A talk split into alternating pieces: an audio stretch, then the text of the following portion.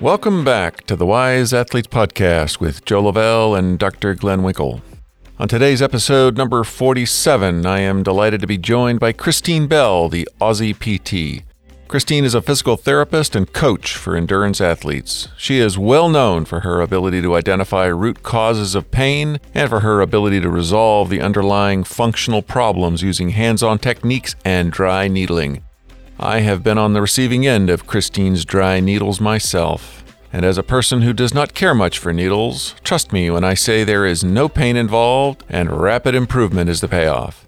I asked Christine to help us better understand the mechanics of dry needling and to collect her top tips for older athletes on staying healthy and in using good judgment to distinguish between pain that is a temporary nuisance versus pain that is a signal to seek professional care. All right, let's talk to Christine. Christine, welcome to the Wise Athletes Podcast. I appreciate you taking some time to help us out. Thanks, Joe. It's lovely to be here. As you know, Christine, the focus of the Wise Athletes podcast is the older athlete and how they can improve athletic performance today and retain their athletic capability for a long time. One of the problems that older athletes have is that they get injured.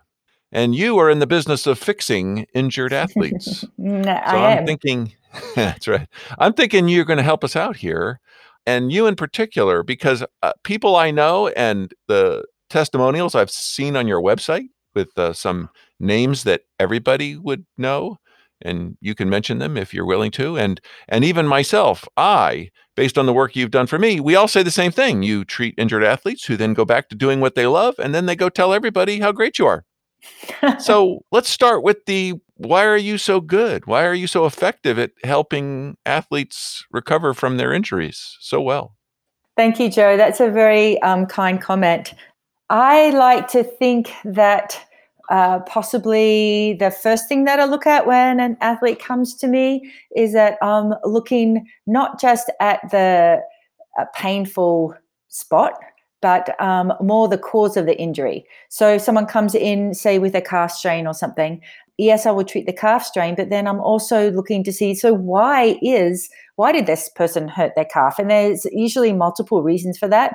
It can be an overload in training, it can be some nutrition, it can be uh, you know an incident that happened, but then also it can be something that's else that's going on in their body further up or down the chain that we need to address that is directly influencing that injury. Huh? So um, I think that perhaps looking at the global person, um, you know, the whole body, is sometimes a really good thing. The other and the how I can do that in my practice is that I've designed it so that I allow an hour for each appointment. So I really get to know my clients. I can ask them a lot of questions and we can really kind of figure out together why they're injured and, and how we can kind of devise a plan for them getting back to doing what they like to do. Great. So it's you take a holistic perspective and then you make sure you have enough time to allow that. Yeah, I think time is a real issue. You know, I don't know. And I have worked, I've been a PT for many years, over 20 years. And I've worked in these big clinics where you have 20 minutes, half an hour for a client, and you get them back, you know, two or three times a week. But you never really have enough time to kind of really get to know them and to delve into you know what's going on so when i started my own practice i really wanted to have enough time to look up and down the chain and yeah. to talk to the person and, and really find out what it is that they're doing that is creating that issue. You know, so for a lot of people who after COVID came in to see me, they're like, "Oh, my neck and my shoulders," and you know, and so we discussed a lot of t- a lot about how people went from you know their their setup at work, which was great ergonomically, to sitting at a table at home or on the couch or whatever, and and that's sometimes um, contributed a lot to their pain in their shoulders or their neck. And how so we talked about how we can change that setup and what might be better different types of equipment and you know shifting furniture around that kind of thing. I'm going to want to get back into some of these lessons learned toward the end but i think the next thing that would be useful for you to tell us would be just give us more of the backstory you know your journey becoming a healthcare provider that has taken you from, I guess, why you were interested in it to how you know what you know today? So I uh, grew up in Australia, and I my primary sport was basketball. I played in the um, National Basketball League over there in Australia, and then eventually in the UK and in Europe.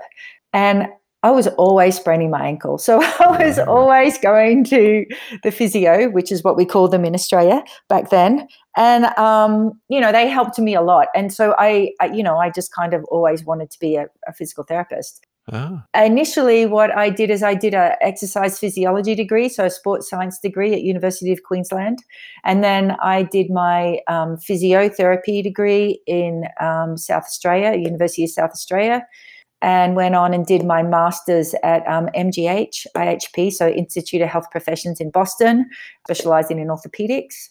And so I guess being an athlete myself, I found that I had a little bit more insight into what could cause different things um, and you know how to how to get back from injuries because I've had these injuries myself and yeah. I had treated a lot of people you know I'd had teammates that had injuries and we we had our own physical therapist you know for my uh-huh. sporting teams but um, it became clear to me that you know sometimes I would say oh so you know we shouldn't really be doing play.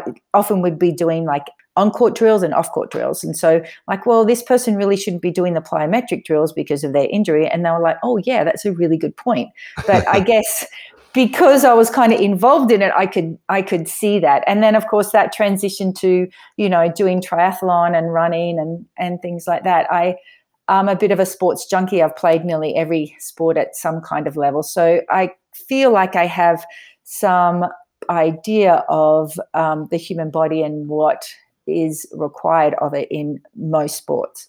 Okay, great. Going back to um, my experience with you, I remember when I was first told that, oh, you know, you really should go see Christine. I was told that you did dry needling, and and my mm-hmm. reaction was, "What's dry needling?" It didn't sound very good. Anything yeah, with needle in it doesn't sound very good. But what I just had no idea what it was. So really, what I'm hoping to do today is really kind of hit a bit of a deep dive on what is dry needling and how it helps. You know, what sort of problems does it solve? You know, to the extent that you think that it's important how people can find a person who knows how to do it well. But let's start with just the role of dry needling in the context of your set of treatment techniques. Because when I look at your CV and when you described your history, uh, you, you, started as a physical therapist, but you then later added dry needling. Why did you decide you needed to know how to do dry needling? Dry needling is very effective for a lot of sports injuries. So, it, going back just a little bit, initially, dry needling is relatively new and it's based on trigger points. And there are some people, um, Travell and Simons, who did a whole series of research into the referral patterns of different trigger points. And as a PT, as a physical therapist or physiotherapist, we were taught how to treat these trigger points with your hands. So we would apply pressure and hold and then try and work the trigger point out. The problem with that is that often in very deep muscles, it's quite hard to get to those trigger points because it's quite deep into the muscle. Okay. You know, that's the beauty of a needle because a needle is this, you know, a dry needle is this very fine acupuncture needle. That's the only similarity between dry needling and acupuncture is the actual needle but i can get i can palpate the trigger point and I can feel it's really deep in the muscle. But instead of trying to go through all that outer tissue and then bruising and I don't know, causing some um, destruction of the outer tissue, I can get to that trigger point and release it. The other thing is it it takes it's like a second. You know, I can go into it into that trigger point and boom, we get a twitch response and it's released. Whereas if I'm using my hands, I have to hold that trigger point for like 30 seconds, a minute, maybe come in and out multiple times. Whereas the needle, it's so efficient and effective, it can get to things that your hands can't. Yeah. And so I guess, so I can treat a bigger area in a much shorter space of time. And then people can kind of get back to doing what they want to do. I understood what you said, except for the part about referral patterns. Okay. Yep. And so I think you should turn this in more into like a layperson description of. Okay. Yep. I don't even know what a trigger point is, really. Maybe you could explain. Sure. So a trigger point is it's like a, a little lentil. It can be like a point, like a lentil un- that you can feel underneath your skin. Some people will call it like a knot, or it could be like a raised, thick band of muscle tissue that feels kind of ropey and stringy. Like it's tight? Is that what? Yeah. That? Mm-hmm. So it's Okay. tight. What happens in a trigger point is it's like the electrical center point of the muscle. So it's switched on all the time. And so why it's switched on is usually it's an overuse kind of pattern. And then also it can be switched on from a spinal reflex, as, as a spinal tightness or restriction. Like it's trying to protect you or, or something? Um, so just for instance, so if you think in your low back is L5, S1 are the two last kind of last part of your lumbar spine and the first part of your sacrum. Okay. And and the nerve that comes out through there supplies your calf muscle. Okay. So you might have these taut, thick bands in your calf muscle.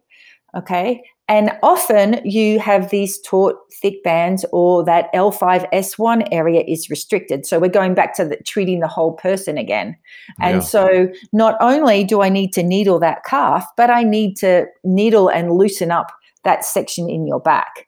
and you're treating the muscles in the back to get at that or the nerve? Yes. No, I'm treating them. I'm treating the muscle to allow the joint to move to free the nerve up. Yeah. Okay. So the tight muscles in the back have put a pinch, for lack of a better word, Yep. on the nerve, Mhm. which is then affecting the calf.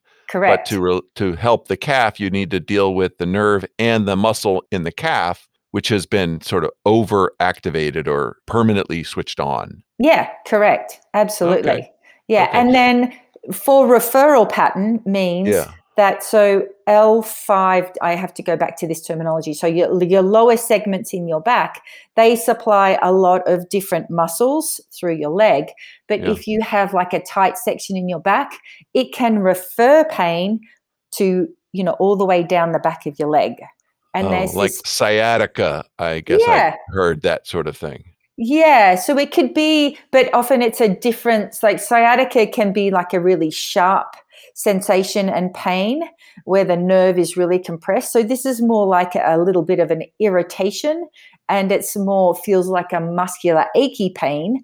And people will say, Yeah, I don't I've got this pain in my leg and you know, down the back of my leg. And a lot of people are like, Oh, it's your hamstring. And it's like, well, no, it's actually the referred trigger point from further up in your back that's giving you that pain. Okay. So the same sort of thing as sciatica, but not a sharp kind of pain like sciatic nerve. hmm Okay. Well, that's interesting to know. Yeah. Why is it dry needling? What does that mean? So if you think about, say, if you're getting an injection, that's wet needling because there's there's a fluid inside the needle. Okay, and those needles that you know, say you get your COVID vaccine or your booster Yeah. shot or whatever. So um, there's something inside the needle. Those needles are a lot thicker because they have liquid in them. So the needles that I use, it's dry needling because I'm just using the needle. I'm not injecting anything into your body. Is it the same as an, like an acupuncture needle? It's exactly the same as an acupuncture needle, um, Okay. but but it's based on trigger point patterns in the body and the musculoskeletal system, whereas acupuncture is more Eastern based and it's based on chi and the flow of energy in your body. So it's a very different. The needles are the same, but the treatment is very different. is it different in the like the depth you talked about getting at deeper trigger points is the is acupuncture maybe more shallow or does it also go deep sometimes Um, I am not an acupuncturist, but I have had acupuncture. It is more shallow. But the other thing is, if you think about acupuncture points, you know, they might stick needles in your ear or in your foot for headaches. Or so it's it's much more. It's based on a completely different um, system. It's based on meridians, um, whereas dry needling is based on muscles and trying to change the structure and the function of a muscle to allow more free motion. i got you. So it's two very different philosophies. Right? The dry needling sounds more direct. You've got a problem in the muscle you go to the muscle. Very much so. And I think acupuncture, the um, real uh, benefit of acupuncture is more generally a systemic kind of um, condition, like, you know, um, suppressed immune system or perhaps people who can't sleep or they have um, digestion problems. Those kind of problems, uh, acupuncturists usually can help. Well, this is my opinion, more than, say, a musculoskeletal system. Okay. I have had acupuncture also, and it actually it had a really positive effect. Mm. But it seemed to be more like what you described as dry needling. And so maybe it was actually done more like a dry needling thing where mm-hmm. I was having pain in my neck and I had acupuncture needles put in my neck muscles. Okay. And, yeah. And what I had been told was that, oh, that will attract blood flow, mm-hmm. which will promote healing. Which, yes, and that's exactly right. So that's another thing that the dry needling does do. It will change the actual structure and function of a muscle. But if you put it into like a non contractile tissue, like a tendon or a ligament, it does help with blood supply. Absolutely. Excellent. Well, let's get into what the different ways that it is used, and then we'll talk about what does it do. Mm-hmm. So, I understand. I have read a little bit about it as we were. I was preparing for our talk today. That there's different ways of using this technique to deal with different kinds of situations where sometimes you're putting the needle in the knot and sometimes you're not putting it right in the knot because maybe that's too painful or something and you're putting it around it or near it can you just like tell us the different situations and the different uses of it and then mm-hmm. we can talk about what is happening when you put the needle in and then after the needle is withdrawn over time? So, yes, first of all, you've got to look at your client. So, different people respond to very different modalities, even if they may have the same condition. Okay. Um, they have a different response to treatment. So, with some of my clients, I might do a lot of needling. If some of them, I will do a little bit of needling and then some manual therapy and some cupping and some soft tissue mobilization. So that that kind of differs. With in terms of the situations, dry needling is really helpful to treat pretty much all musculoskeletal conditions, whether it's like neck pain, back pain, you know, a thumb issue, tennis elbow, golfer's elbow, because it's trying to if you have any kind of injury what tends to happen is there tends to be spasm around that area. And so if you can help to release that spasm and get blood flow to the area then in the long term you're actually really encouraging healing. Yeah so the blood flow is where the healing comes from. The blood flow yeah and the release of so those little nodules that i was talking about like the lentil and also the thick muscle tissue that you might have.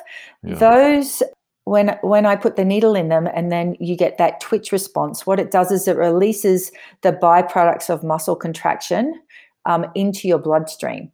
Okay? So you're releasing you're getting rid of that trigger point. You're getting rid of that sharp ridge and that heaviness in the muscle. And so releasing that into your bloodstream will then help the healing as well because you don't have all these um, it's almost like lactic acid type products sitting in your muscles, which make them feel really heavy all the time. Well, and I can imagine that if the muscle is contracted permanently, then it's not getting blood flow or not getting much blood flow either. No, it's not getting blood flow. And the other thing, if you if you think about the biomechanics, if you have tightness uh, just p- perhaps let's look at think about your hip. If you have tightness in your quad muscle or your hip flexor in the front of your hip, then it's pulling your hip in a different position, which can create back pain. It can create hamstring tenderness. So instead of you know, but you release and you trigger point or you dry needle um, through your hip flexor and your quad, and that will release the other thing. So it will help balance your body a lot more. I got it. So, in terms of what it is doing, we've talked a little bit about that. It's doing a couple of things, and maybe it's really the same thing, but you tell me that there, it's reducing pain, but it's also helping the body to repair.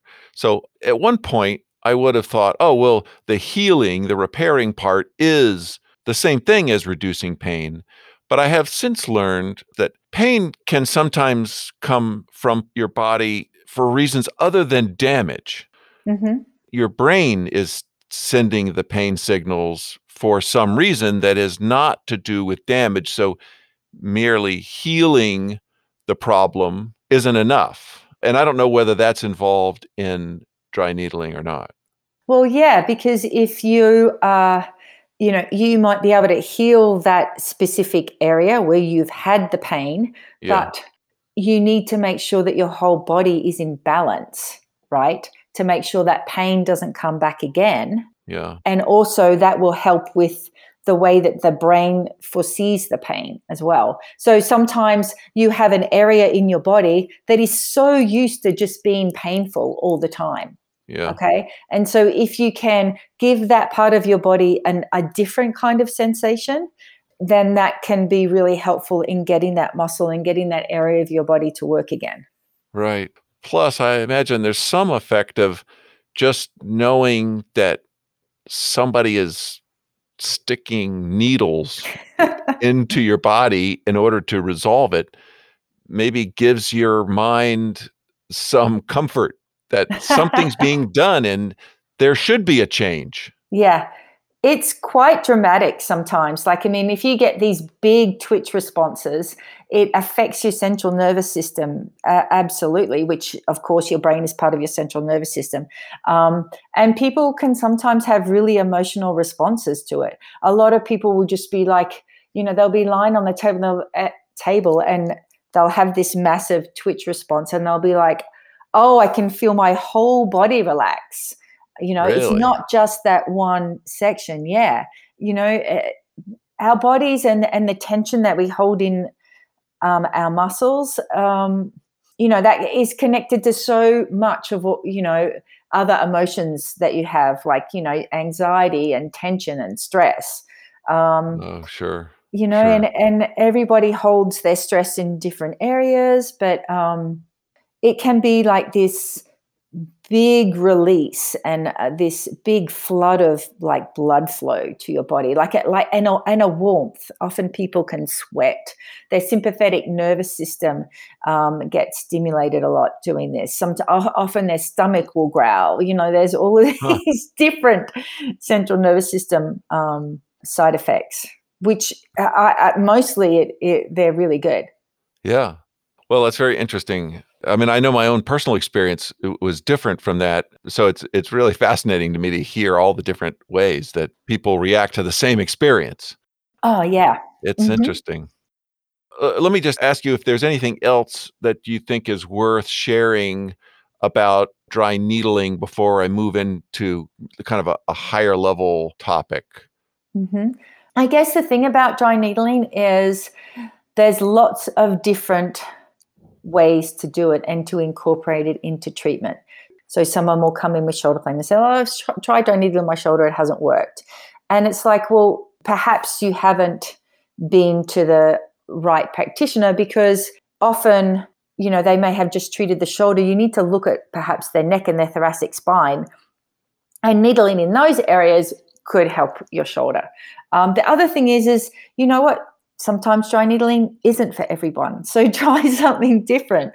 But I do know that for um, athletes, if you want to get back to doing, you know, what you love to do, it's a very efficient in terms of what I can cover and the change that I can make to someone's body in you know the few minutes that i'm needling and putting my hands on people i would have to see someone three or four times to get that same response just using my hands and other modalities so you can make a big change in a short period of time Well, that was my experience.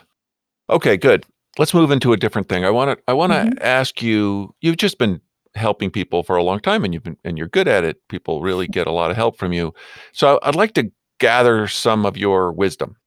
And so let me just start with this question about have you noticed anything that seems to be different about older endurance athletes? Are there issues that seem to be more common with older endurance athletes? yes definitely um, so i guess the main thing you know as we all get older we just get tighter like i mean you know and that's got to do with you know your your soft tissue gets tighter, your collagen kind of shrinks, you know, because we're not going through the same ranges of motion. Our bodies have gone through so much wear and tear through the training that you've done through previous years. And people often say to me, But I've always done this amount of training. Why is it now? I'm like, Because you're older.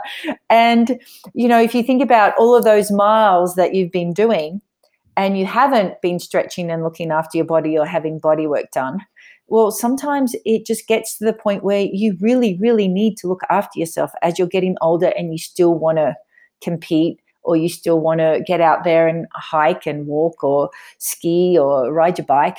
That's a really important thing. I get it. So the fact that they're doing the same amount of exercise is is a point, but another point is that 20 years ago they weren't a person who had 50,000 miles mm-hmm. in their mm-hmm. body.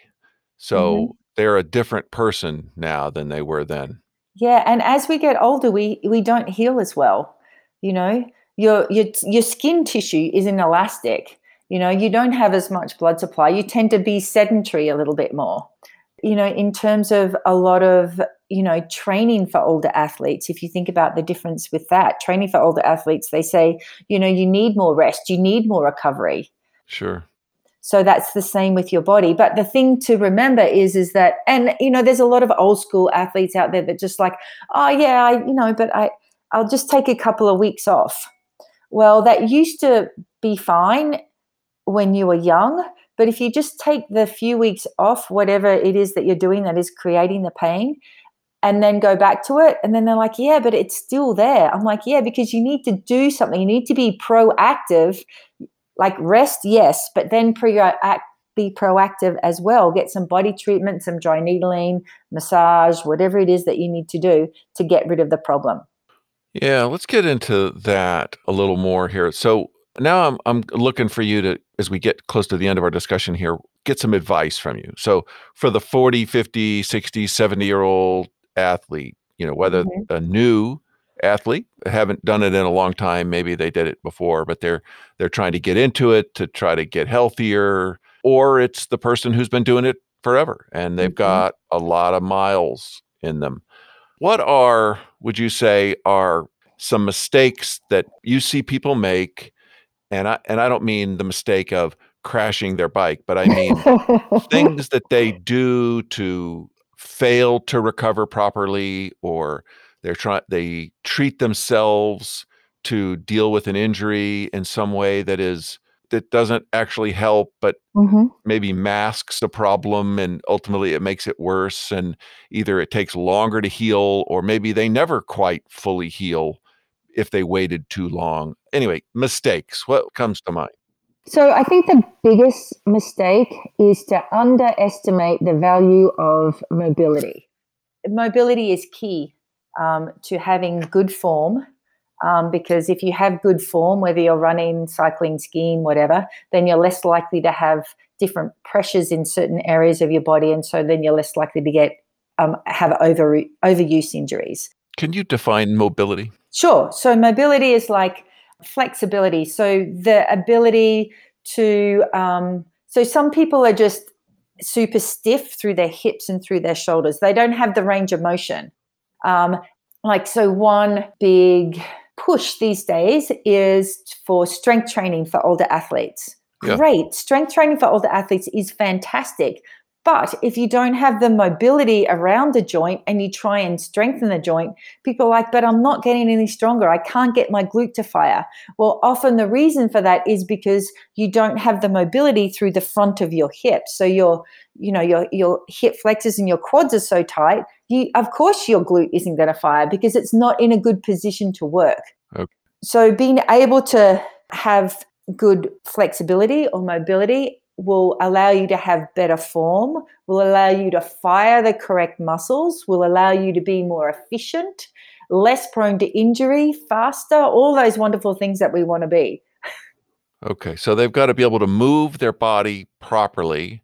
Maybe it's true that they used to be able to, but they've been sitting for too many years. Um, maybe they've had injuries yeah. and somehow they're not able to move properly. And you can't just try to get stronger to overcome that. You've got to do some work to get to where your body moves properly. Then you can try to get stronger.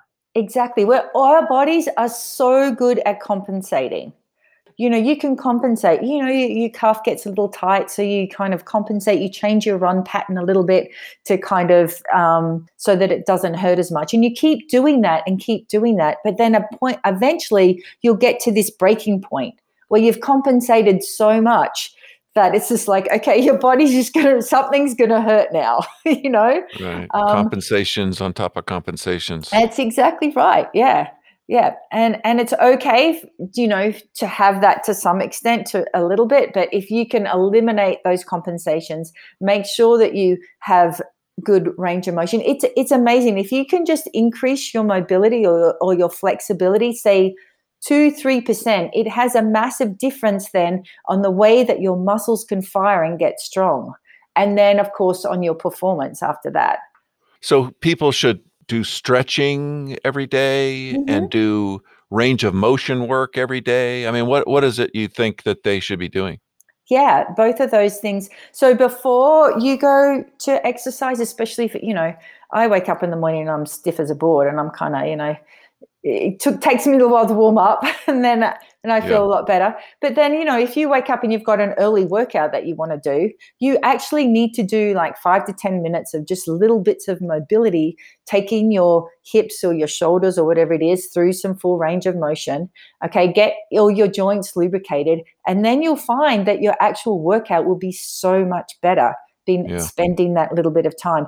After the workout, then um, more detailed stretching because your body's warm then. And so then you can elongate the muscles. Okay. So that, that it's good to do kind of mobility stuff before stretching afterwards. Well, so what about things like painkillers? Uh, you know, I mean, I, I used to live on painkillers, um, and I quit taking them because uh, ibuprofen was kind of the big one and i had read that it actually slows the healing process and i thought oh my god you know i'm delaying my healing uh, no way i'm not going to take it anymore and i just let things hurt. But i could just imagine that when you uh, have an injury especially as an older athlete if i have an injury and something hurts well there's something wrong and just making it not hurt that just kind of makes it not be top of mind, but it doesn't mean that I don't actually have the injury anymore. So if I go out and I exercise, I'm likely my my brain is not connected to that injury anymore and it's likely to let me do something that's going to make the injury worse. What do you think about painkillers? Yeah, I yeah, uh, let's avoid them. like I mean, absolutely. Like you mentioned ibuprofen, so it's just masking the pain. And it's allowing you to do something that you know and and uh, your body is really shouldn't be doing at that point in time. Um, and then it actually encourages even further compensation. So um, that being said though after surgery or whatever painkillers are great because they allow you to move your body and to keep the mobility. Say, if I had a shoulder surgery, a reconstruction, or a knee reconstruction, um, a total knee replacement allows you to get those uh, that um, knee moving, uh. and then allow then the muscles don't get quite so short, uh, and see. then it, it kind of helps your um, recovery down the line. But in terms of acute injuries, just to allow you to go out and, and run or to ride your bike and to take painkillers for that probably isn't doing you a favor. It's probably best to try and find something that you can do because, you know, we all like to exercise, that you can do some kind of trust, cross training or yeah. address that injury now so that in the future you'll get back to being able to do it, you know, the way that you want to do it if you keep kind of babying it along and compensate, and I've done it myself numerous times where I'm like, oh, I'll just kind of, you know, and I, I, keep compensating. Well, it's not getting any better. You know, it's just like you need to sometimes stop yeah. just for a short period of time to then make sure that you can do what you want to do and and eliminate like just just get rid of that injury just make it go away and not come back again because if you keep doing that and you know, compensating with painkillers or you'll just it'll become a chronic condition and, and then when it becomes a chronic condition it's because you've compensated and then often that creates further injuries and probably what happens is that people are just used to the fact that sometimes they have little they have pain little niggles or whatever and they go away and they, yeah. they're just mm-hmm. expecting that you know or hoping that that's what's going to happen this time too mm-hmm. but I, I suppose that there is this point where you have to say look, if I'm continuing to take painkillers to deal with that and it's just not going away, well, that's not going to work. And there's a chance then, based on what you've said, that I'm actually going to make it worse. I'm going to make it a permanent problem.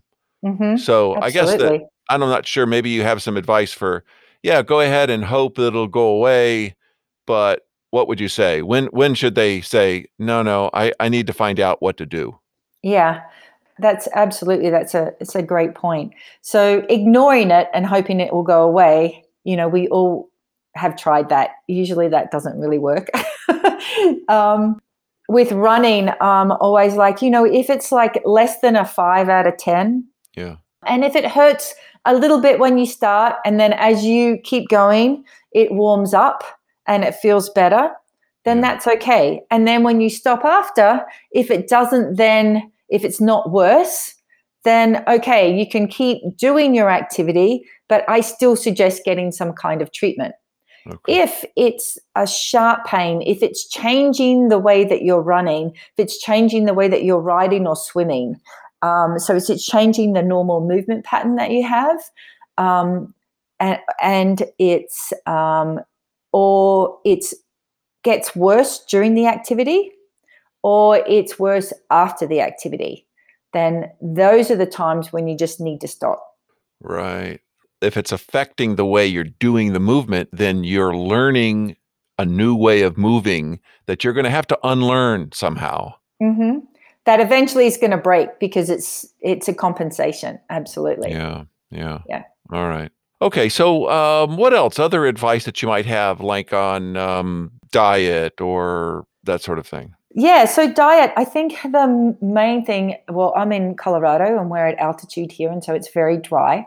Um, I think that uh, making sure that you hydrate enough and you take electrolytes and you do have magnesium in your diet, I think that that is. Um, especially for endurance athletes, is really important. A lot of athletes complain of cramping. Yeah or you know or i'll see mus- people and their muscles are just so tense and tight and once they get you know, some magnesium in their diet or, you know, drink uh, enough electrolytes, then yeah. that tension in their body um, changes or the, the structure of their tissue changes. Another thing is there's various, when you start to get kind of whole body tightness and, and kind of lockdown, which I've seen in some athletes, where everything just seems to get tighter and tighter. So then you need to look at your diet and you need to think, well, you know, processed sugar um, can really do that to your body. Um, yeah. And it can make your muscles very tense. Um, so can, um, for some people, gluten. And same thing with dairy tends to sometimes create more inflammation in people's bodies. So mm-hmm. it's a good idea sometimes to, you know, see a dietitian, see a nutritionist, talk to your PT about things like that. Um, and I know a lot of people that I've treated, you know, we, we've tried a few things and it's kind of getting better, but it's slow. And then I start talking to them about their diet, and they're like, "Oh yeah, I'm a massive sweet tooth. You know, I have like five cookies a day." And I'm like, "You know what? You might want to stay away from those cookies." Or they're like, "Yeah, I wake up in the middle of the night and I'm cramping," and I'm like, "Well, take magnesium before you go to bed, and then." And, and also kind of balance it, you know, a little bit at night, a little bit in the morning. So um, you know, make sure you hydrate. There's so many things that we need to do to look after our bodies. Awesome, awesome. Well, anything else that uh, you think you you see people do wrong, or you think people should do to essentially stay out of your office? I think the main things, the two takeaways, is you know, don't cut out the mobility or the stretching for the workout. Okay, that is super important. So keep the, you know, you might, if you are running out of time, you might just need to shorten that workout a little bit. The mobility and the stretching are super important. And then, yeah. of course, the other thing definitely, you know, look at your diet. Your body is is what you feed it. If you start putting junk in it, your body's going to start performing like that. And um, muscles like good, you know, clean, healthy food. You are what you eat. Yeah, that's that's very true. Yeah. Awesome. Well, Christine, this has been fantastic. Thank you. Is there anything else that you would want to add? Um, if you need any further information or would like to chat about anything, I'm quite happy to respond to any email. So you can email me at Christine with a CH at aussie-pt.com.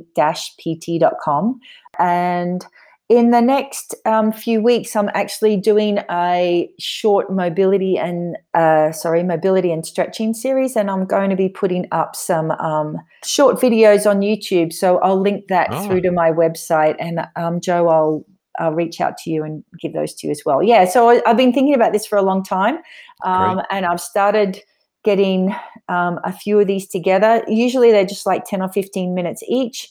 Yeah. But I think, and it's this little routine that once you do it a few times, and you can do it along with me on the video, then it, it kind of is in your head, and um, it can be really helpful for a lot of athletes. Great. Well, I'll get that email into the show mm-hmm. notes and your website. I'll put in the show notes and then when the videos come out i'll add them to the sh- if they come I, I, assume that they'll they won't be ready in the next week which is you know when i'll get the podcast out i'll add them after the fact but they surely mm-hmm. would be able to find them through your website is that right yes yeah through my website or on facebook or instagram okay i'll get all of those yeah. links then and and if yeah. you've even got uh, like your own page on youtube i'll get that link from you as well and so mm-hmm. the show notes is where people can find things fantastic well, thank you very much, Christine, uh, both for sharing all of your knowledge here with us today. Well, not all of it, but uh, 45 minutes of it, and um, and also for the help that you gave me the couple of times that I foolishly crashed my bike and mm-hmm. needed some help. Mm. Thank you, Joe. It's been great talking to you. Have a great day. You too. Alrighty, bye bye. Thank you so much for listening in to my discussion with Christine Bell, the Aussie PT, about dry needling and her top tips for older athletes on staying healthy. You can find more information about Christine in the show notes. And while you're there, you can sign up to take a free fitness practices assessment, send us a question to address on the podcast, see all of our episodes, subscribe to our podcast, and you can sign up for our newsletter. If you are on social media and enjoyed this episode, please post about it. That would be a great help. Thanks again.